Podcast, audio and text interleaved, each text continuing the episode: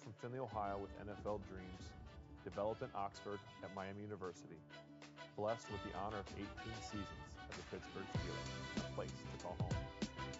The journey has been exhilarating, defined by relationships and fueled by a spirit. All right, all right, Ben. I can't do this all day, dude. Oh man, this is interesting to see. Your daily sports podcast, news, narratives, takes, and gambling. I'm Nick, your host, etc. And Ben Roethlisberger dropped a two-minute and 19-second video on the interweb announcing his retirement, and it was sad and stuff. And just the funny of God, what if Aaron Rodgers and Tom Brady retire the same year? Big Ben has just never he's just never gotten his due, man, and he's never going to because he's and everybody nobody likes him. He's such a creep. God, that's so funny.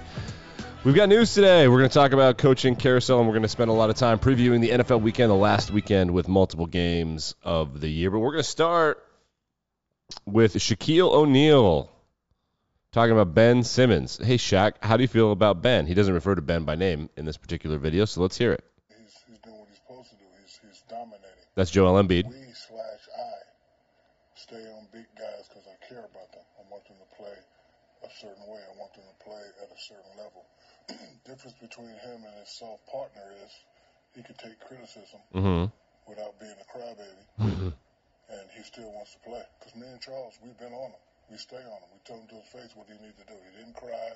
He didn't say I want to be traded. He didn't, you know, complain about mistreatment. And that's the difference. That's why I like and respect him. The other guy I don't respect. I've been thinking about it. You're missing the whole season because they asked your coach a question, can we win without you? And your coach gave a funny answer. That Mm. should tell you you need to get in, in, in the summertime and work on your game. You don't think I, I haven't been criticized by you guys and Stephen A? Man. You don't think I have, you know, haven't been criticized by LA media, New York media? Great players get criticized, but the great players also step up to the criticism and perform. So this other guy, I don't respect him. Man, damning words there from Shaq. Ben Simmons hasn't been traded. We're gonna pay attention to the NBA trade day, the the NBA trade deadline, trade deadline. I got it there. It's Friday. Screw you guys. Uh, we're gonna pay attention to all this stuff. I don't think he's gonna be moved because he's being a little crybaby bitch, and that's how that goes, man. So, all right, let's look at the NFL coaching carousel. We have some hires to report.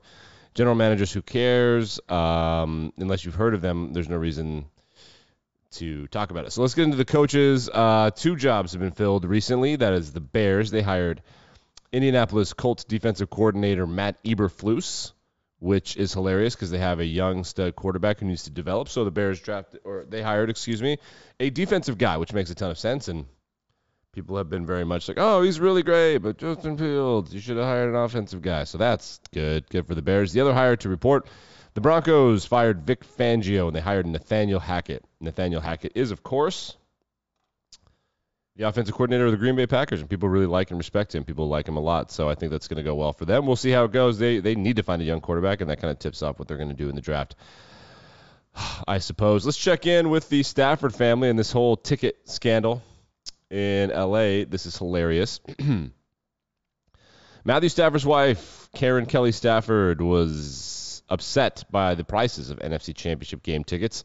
She says she's buying a bunch so she can give them away to Rams fans because they're so worried about the Niners fans. They're trying to help. Andrew Whitworth's wife did the same thing. They're buying up a bunch of tickets. So this that that's right. The multi-millionaire Matthew Stafford is worth like 200 million dollars. He's using his money to make sure that fans that don't exist in LA can go to his game, which is hilarious. This plan, of course, may have backfired. The Rams trying to get Niners people into the Rams trying to get Rams player uh, fans into the stadium over Niners fans may have backfired. So get this: there's this guy, this Niners fan in LA named Shane, who didn't want the Rams to do any of this restricting or whatever. So this guy, before Ticketmaster took it down, this guy said he would be buying anyone's tickets if they just Venmo him money beforehand. He would buy the tickets because he would use his Thousand Oaks billing address in LA. And I love that people are getting united behind that, and I think that LA people are kind of missing the point. The point is, there are a lot of Niners fans in LA. This is what happens when you leave for 25 years and you don't have a team there. Ra- uh, there are there I guarantee there are more Raiders and Niners fans in LA than there are Rams and Chargers fans. I bet it's not even close. And I bet by moving the Chargers to LA, they lost Chargers fans in LA. Not even joking. So we can pull up a picture for you here. I don't know if that does it justice. Maybe that one will. There we go. Uh, look at that. That's a that's a picture from the their Week 18 game with the division championship on the line. Look at all the red in the background. That's in LA. It's hilarious. That's hilarious. They deserve it. So funny. The NFL thought they could just show back up and people will love the Rams. And now the Rams players are actually fussy about this. Like this Karen Stafford is buying tickets to give away to Rams fans out of the kindness of her heart. No. How embarrassing. I'm not rooting against or for anybody. I just love this. I love this kind of stuff. This is so so funny to me. All right, let's get to the the weekend of football. We'll get you guys out of here early on a Friday uh, et cetera, et cetera. So, okay, I have some bets for you, but let's just start off the top with what's going on. The Bengals and the Chiefs, they are the Bengals are somewhere between a seven and an eight point underdog, depending on what sports book you're at. That's a big line. They're plus 275 to win the game outright. The over under is 40 or 54 and a half. 54 and a half, seven points. God damn it. Okay, so 20, 26, 27. So that's 28 to 21. Oh, that was easy. Is that right? No, that's 49. 31 24. That's about right. 31 24 is about what they're going to say that the Chiefs are going to win by. I think that's about right. Uh, the Niners are three and a half point underdogs on the road slash at home against the Rams. The over under in that game is much lower, 45 and a half. The Sean McVays have never beaten the Kyle Shanahan's 0 6 in their last six. And uh, the Rams are 0 2 this year, including two of Matthew Stafford's worst games, and one of which was just an enormous collapse. He threw some terrible interceptions in both games. He leads, you know, Matthew Stafford leads the league in interceptions, which is a great segue to the gambling portion of our program. So I guess we'll start. I'll pull up the bet slip here for those of you watching on the interweb. Um, let's go to yeah, L.A. versus San Francisco. So I have some some game stuff, but both quarterbacks to throw an inter- interception has pretty good odds. so Matthew Stafford to throw an interception uh, is plus 300. Or excuse me, it's one, minus 125. I think that's going to happen. It doesn't pay one to one, but I think that's going to happen. I love Matthew Stafford to throw an interception. I love Jimmy Garoppolo to throw an interception, and I love both of them to go over their passing yards. So Jimmy G is slated at 228 passing yards. He did not play well at Lambeau. It's Lambeau. And the Packers defense is good. Packers just think about Aaron Rodgers and Davante Adams. Their defense is good. They have super elite players on the defense. They have super elite players in the defense. And I think that Jimmy Garoppolo is going to, and the Rams are firing on all cylinders despite their weird fumble collapse. They could have won that game by 40 against the Bucs. That was a weird situation. It was kind of Twilight Zoney. Jimmy G and good weather is going to be down. They're going to have to throw the ball.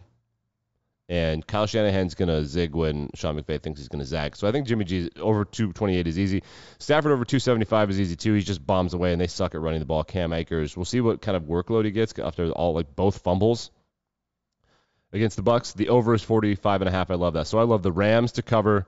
Jimmy G and Matthew Stafford both to go over their passing yards and throw an interception. I think it's bombs away in that game. All right, uh, let's take a look at the Bengals and the Chiefs. I like the Bengals to cover here. On FanDuel, it's plus seven and a half is the line. I, I don't know. I mean, the Chiefs are good, but the Bengals are there, and Joe Burrow is mad, and they're just going to throw deep. It's going to be a situation. I you could see a situation where the Chiefs are up by 10 or 14, and then there's a garbage time touchdown. That's sort of what I'm thinking. Or maybe the Bengals win. I think they might. They just don't have as many good players, and their offensive line is garbage. Uh, Tyler Boyd, I love Tyler Boyd in this game just based off what we saw with Josh Allen um, and Gabriel Davis. Nobody saw Gabriel Davis, the best playoff performance from a wide receiver of all time. Four touchdowns in a single game, the only guy to ever do it. Uh, he's the third or fourth wide receiver on the depth chart, depending on what the formation is for the Bills. So Tyler Boyd is the third or fourth option for Joe Burrow. We know about Chase. Um, the Chiefs will probably you know bracket him or whatever. Uzomah's not really a deep threat unless he's unguarded. And Tee Higgins is a very, very good number two wide receiver. He's going to have a really good career. Um, he's only in a sophomore year. But Tyler Boyd is, is, is a veteran. He's going to be the third option, and I think they're going to forget about him. So I've got Tyler Boyd anytime touchdown, which is plus 300. He's plus 1,900 to score two touchdowns. I love that. And I'm going to combine that with Tyler Boyd over 39 and a half receiving yards. That's easy. That's two catches right there. I also like Joe Mixon in this game over 29 and a half receiving yards. I don't love any of the Kansas City props just because I don't know shit about Kansas City. They are up and they're down, they're in and they're out. I mean, nobody knows what to make of them. And they've been hot, but they were cold in the middle of the year. Now they're firing on all cylinders, and so I have no idea what any of the lines are. Tyreek Hill's Over under receiving yards is huge, which he could hit. He might not. Mike Hilton is very good. Like the Bengals have one of the best secondaries in the NFL. Actually, the Bengals have just a really good defense. They just have a really good defense. I do like this one. The Bengals gave up nine sacks. They're the only team in NFL history to give up more than seven sacks and win a playoff game, which is crazy. Um, so I have Melvin Ingram. Remember the Chiefs traded for Melvin Ingram. He played for the Chargers, then he played for the Steelers. Now he plays for the Chiefs. Chris Jones to record a sack makes sense, but that's uh, negative money, and I like Melvin Ingram to record a sack. Be, I can just see it on TV, be like, oh, they went out and got him, and now he sacks Burrow, and now the punt team runs off. I can just see that happening. That's a big narrative one for me. And I, this is some interesting.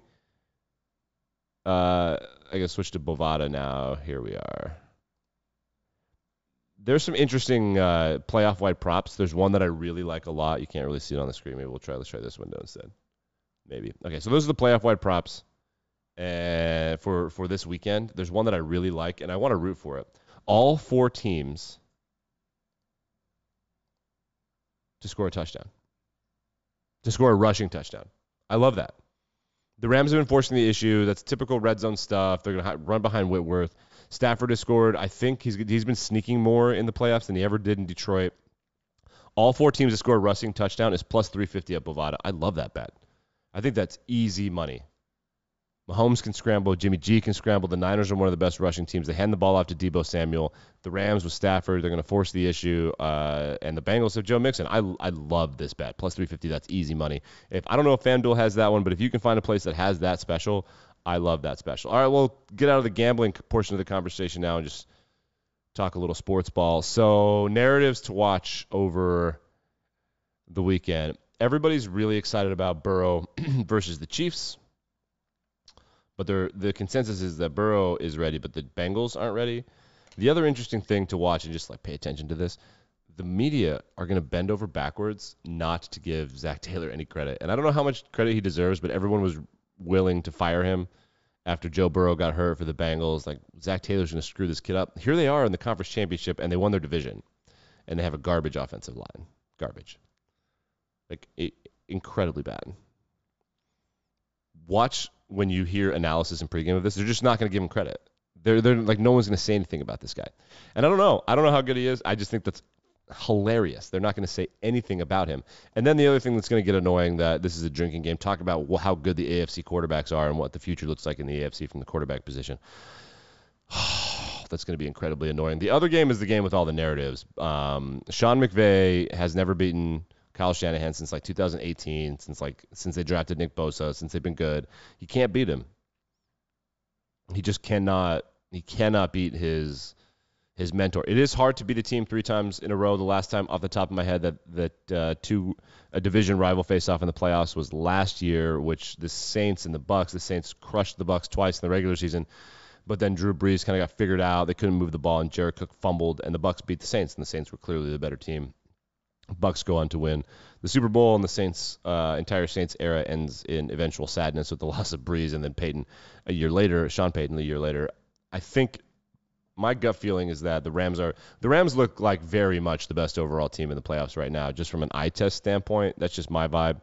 Aaron Donald and Von Miller are, you know, for years they were like statue-esque guys on the defensive side of the ball. I'm pretty sure their peers have voted them in the top 10 players in the NFL for years and years in a row. They're incredible. And my take on this is just that they're playing much better than everyone else. A lot of this game is going to come down to Jimmy G versus Matthew Stafford in terms of what people are talking about. I disagree. I don't think that's going to be that big of a deal at all. Matthew Stafford and Jimmy G are similar in that you're just waiting for like, oh, don't fuck this up, don't fuck this up, don't fuck this up. But the Rams have Odell Beckham Jr. to pair with Cooper Kupp, and I think that's enough. Um, last time they played, Odell Beckham Jr. had been on the team for like five minutes, and they didn't really know what to do. Like they got him involved right away on like a comeback route or whatever, but he was barely there. And I think that he's going to be there now. And I, I think what's ironic about this this Rams thing is that OBJ was a disaster in Cleveland and they they trade for Von Miller. They're giving away their future. They have like no picks, and here they are in the conference championship again for the second time in like three or four years. I think it's working. Like I think their their their stuff is working. It only works if you don't have big injuries. But Aaron Donald doesn't get hurt. It's the weirdest thing ever. He just doesn't get hurt. So my take on the weekend is going to be I think the Rams are going to roll, and I think what the NFL is really rooting for is Mahomes versus Stafford. Also, Burrow in the playoffs or in the Super Bowl would be great. The Super Bowl, remember, is in LA, so that's hilarious. If the Chiefs win, I think there's a chance it'll feel like a Chiefs home game down there just because everybody loves Mahomes so much. But uh, we have three really good quarterbacks and one really sexy team and head coach and Jimmy G and the Niners. So it's to be it's to be good. I just hope that the Bengals and Chiefs game isn't boring. That's just my my personal preference. Um, but the Bengals winning with having the worst pass protecting offensive line is really fascinating, and I think that I think that there are a lot of people underestimating the fact that they're there. And if you go through the Bengals record, and I guess I could bring it up real quick, um, they have a very strange track record. So they have absolutely annihilated some teams, and then they have some very close wins and some bad losses. Like so, for example, they escaped the Vikings in overtime. The Vikings had a bunch of games come down to the last kick. They lost most of them. They lost to the Packers at the very end in overtime. They only beat the Jaguars by three, and these are really close games. They lost to the Bears. People forget about that. But then they have two games against the Ravens where they won by like both times they won by like more than two, almost three touchdowns, and that includes garbage time. They absolutely destroyed the Steelers twice. Uh, once by 14 and once by like 30. They destroyed the Raiders. In the playoffs, the Raiders game was close. The second time with the Browns, the Browns game was close. The Bengals only lost by three to the Niners. Like it, it is, and then they got the the Bengals got annihilated by the Chargers, and nobody can find any consistency with this. That's the weird part about it. The Bengals are so weird. Nobody can find any consistency. They just beat the Chiefs 34 to 31. They just did it. And everybody's going to complain about the refs, so I don't want to hear it. The Chiefs essentially rode defensive holding all the way to a Super Bowl a couple years ago. Before that, uh, Tom Brady complained and they started calling it. But I, I think there's a chance the Bengals win, man. I mean, team of destiny stuff is real. Mahomes is, it's not Mahomes versus Burrow. It's just that people are not paying attention that they did this thing where they sucked and then they drafted an offensive lineman and then they drafted a quarterback and they had a, that quarterback draft included a really good receiver and one of the top 10 or so middle linebackers in football in his sophomore year and Logan Wilson. Shouts to Wyoming. And then they spent a bunch of money on defense. Like I don't I don't know, people aren't paying attention. I think that the, the, the Bengals could have been the number one seed in the AFC with like one more offensive lineman. It's crazy. Uh, so I think just I have a small feeling the Bengals might beat the Chiefs. I also think I want to fade.